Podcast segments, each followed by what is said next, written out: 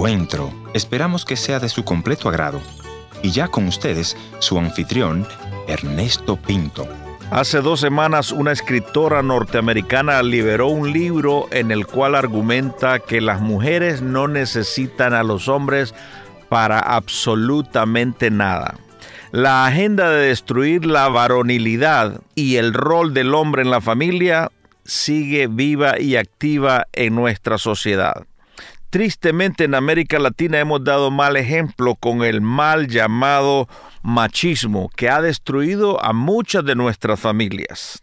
Recientemente estuve en el sur de México compartiendo en un congreso de familias y ahí hablé de la necesidad de que el hombre vuelva a retomar su verdadero rol en la familia. Y esa conferencia la basé en los principios que el apóstol Pablo nos revela en Efesios capítulo 5, en el cual el primer principio es el sometimiento mutuo. Muchas veces hablamos que la mujer tiene que someterse al marido, pero ahí habla de someternos mutuamente y luego habla de que las casadas estén sometidas a sus propios maridos. ¿Y qué significa estar sometida al marido? ¿Cómo es posible que una mujer se va a someter a un hombre que llega borracho todos los fines de semana, a un hombre que no provee, a un hombre que golpea a los hijos, a un hombre que solo insulta, que solo maltrata y luego vienen a reclamar derechos, a reclamar respeto. Estos valores y principios que encuentras en la escritura te ayudarán a ser un verdadero esposo, un verdadero padre y un verdadero hombre. Es tiempo de regresar al corazón de la escritura y especialmente nosotros como creyentes, nosotros que andamos con la Biblia debajo del brazo, tenemos que sujetarnos a la escritura para poder funcionar.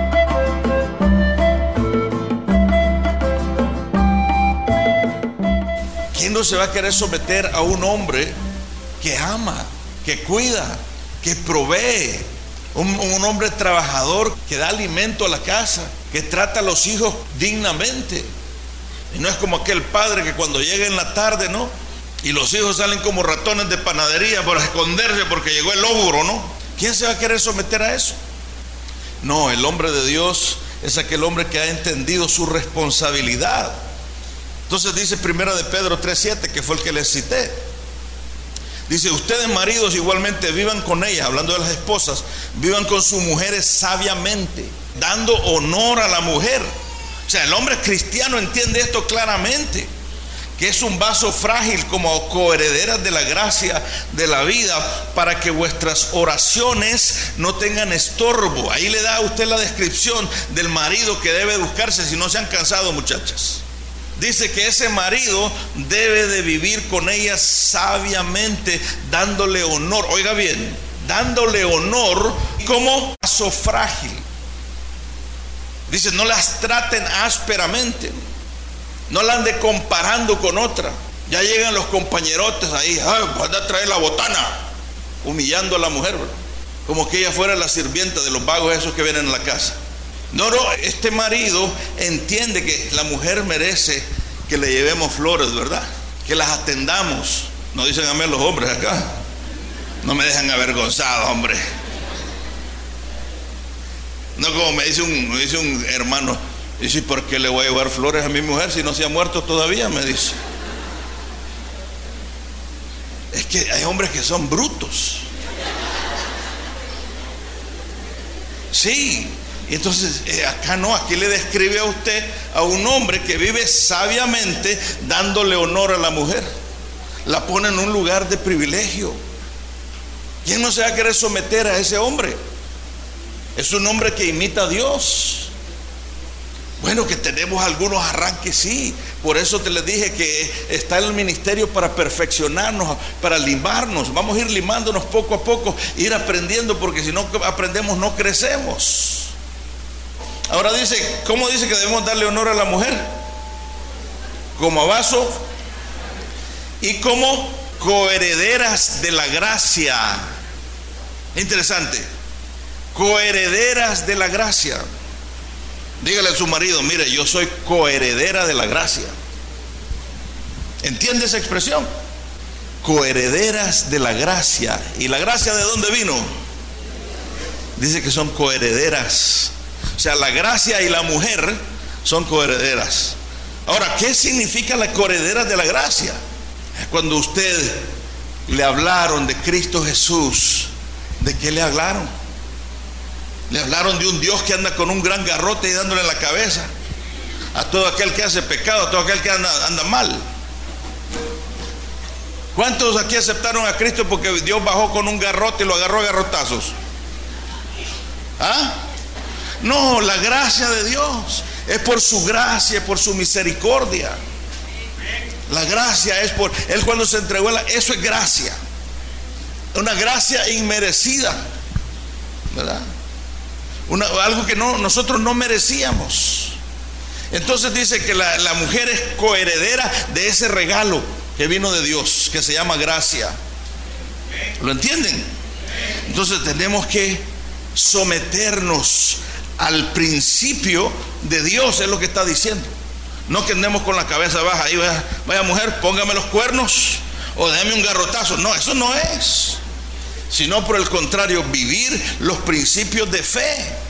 Entonces, claro, los hombres tenemos nuestro carácter, la mujer también, tenemos nuestra identidad, todo lo que usted quiera, pero tenemos que irnos ajustando, o más bien nuestro carácter tiene que irse ajustando a esos principios.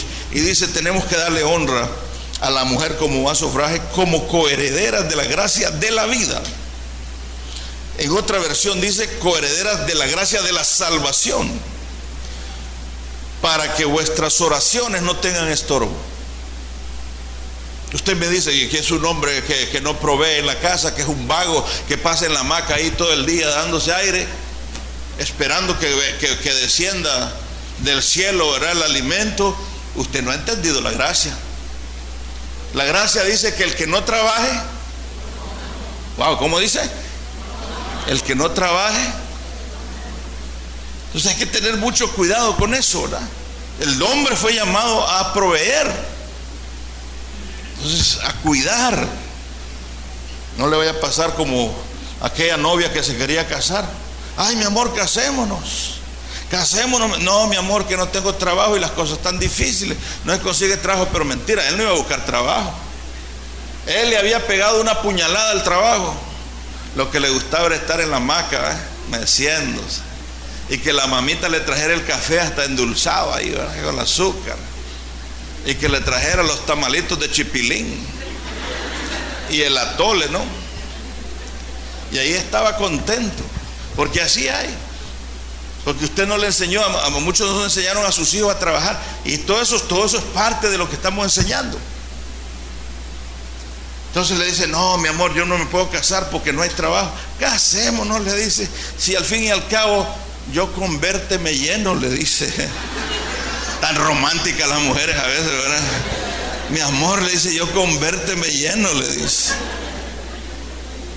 Bueno, tanto insistía que al final se casó, el vaguito este no. Pero él no renunció a la maca. Seguía esperando ahí. Al fin le dice la mujer, bueno, ¿y cuándo vas a ir a buscar trabajo? Ya han pasado seis meses y yo no veo que te vas a buscar trabajo. No, no, vos dijiste que solo con verme te llenabas. Sí, mi amor, le dice, pero ya del hambre ni te veo, le dice. Entonces, ¿de qué, está, ¿de qué está hablando usted? Si usted me dice, no, para honrar a Dios, para que usted venga, decir, que vamos a, vamos a, que mi oración va a ser efectiva, que mi diezmo va a ser efectivo, es cuando yo estoy honrando estos principios. Honrarás a Jehová, ahí comienza, ¿verdad? Con tus bienes o esto, honrarás a. No, no comienza con dar, sino con honrar a aquel que le vas a dar con honrar estos principios. Ahora, si queremos que el Señor abra las ventanas de los cielos, escuche nuestras oraciones, tenemos entonces que sujetarnos. Una de las estadísticas que, tengo acá ya está desactualizada porque dice que 50 de los matrimonios se iban a, divorciar en los primeros cinco años. Son de cada cinco, tres. Ustedes saquen la, la proporción ahí, ¿no? Aquel el pastor que, que sabe de números. ¿Cómo afecta el divorcio a los hijos? ¿Cómo afecta el divorcio? ¿Hasta qué edad afecta el divorcio a los hijos? Hasta los 35 años, dice. O sea, que usted marca a sus hijos para toda la vida con las malcradezas, con, con, con los golpes, con, con los gritos que usted pega. Por eso le dije, el matrimonio cristiano es un matrimonio de pactos, es un matrimonio de acuerdos. Y por eso la palabra dice, casadas estén sujetas a su marido. O sea, voluntariamente sujeten, hagan pactos, hagan acuerdos para no dañar a sus hijos. Ahora, el divorcio ya no es nada anormal en las iglesias. Estoy hablando de las iglesias nuestras, iglesias evangélicas. Y yo sé que muchos vinieron a la iglesia ya, tuvieron una náusea por acá, otra náusea por allá, ya vienen con la cuarta náusea a la iglesia y está bien, o náusea, ¿cómo se dice? Nupcias es la cosa, perdón, náuseas digo yo. Nupcias, ¿no? La cuarta nupcia ya, pero ya vienen todos mareados. Y, y, uno tiene que, ahí está la gracia maravillosa del Señor. Yo no le puedo decir, usted después de la quinta náusea, vaya, busque la que dejó allá primero. No, porque ya la otra ya tiene dos, dos o tres maridos y el que tiene ahora tampoco es su marido. ¿Y cómo va a hacer usted con ese enredo? Ahora, cuando vienen a mi congregación o a nuestra, a nuestra iglesia, pues yo le digo, mire, si tiene hijos, a ellos tiene que honrarlos usted. Porque hay hombrecitos que andan pegando hijos por todos lados y después no se vuelven a acordar y dicen, ay, pero ¿por qué tenemos tanta violencia en nuestra tierra? ¿Por qué tenemos tantos problemas y no se acuerdan que ellos lo crearon? Entonces le enseñamos que si usted ahora que es creyente vuelva a sus hijos, vaya, búsquelos, a ellos sí, ellos, porque usted nunca ha escuchado, ese es mi ex hijo, ¿verdad? Es mi ex mujer, mi ex marido, pero nunca he escuchado yo a alguien que diga, ese es mi ex hijo, mire el que va por ahí. Ah, no, pero es que mire, yo no los conocí, yo ni sé ni quiénes son. Bueno, de todas maneras usted sabe que existen, ábrales una cuenta y empieza a poner ahí cuando los vea, entonces reconcilia con ellos, porque ese es el proceso de vida. Si usted quiere sanar la tierra, tiene que ser responsable de sus acciones. Mis ojos están sobre eres un tesoro para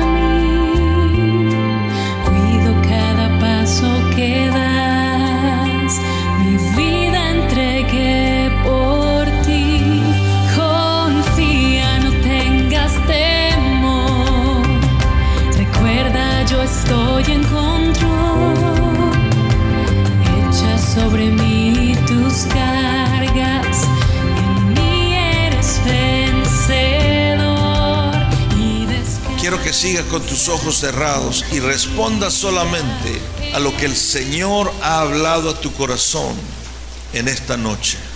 Cierra tus ojos y sigue orando y preguntándole, Señor, ¿en qué área yo estoy herida? ¿En qué área yo estoy herido para no funcionar como hijo, para no funcionar como hija o para no funcionar como esposa o como esposo? Sé que hay hijos dentro de la iglesia que han sido lastimados por sus propios padres. Y aunque su padre está ahí, lo que ha hecho es daño porque ha actuado fuera de estos principios ha actuado como le enseñó el mundo, como le enseñó su abuelo, como le enseñó su padre y ha dañado a sus hijos. Este es un buen momento para que lo pongas delante de Dios. Le digas, Señor, ¿dónde he sido lastimado?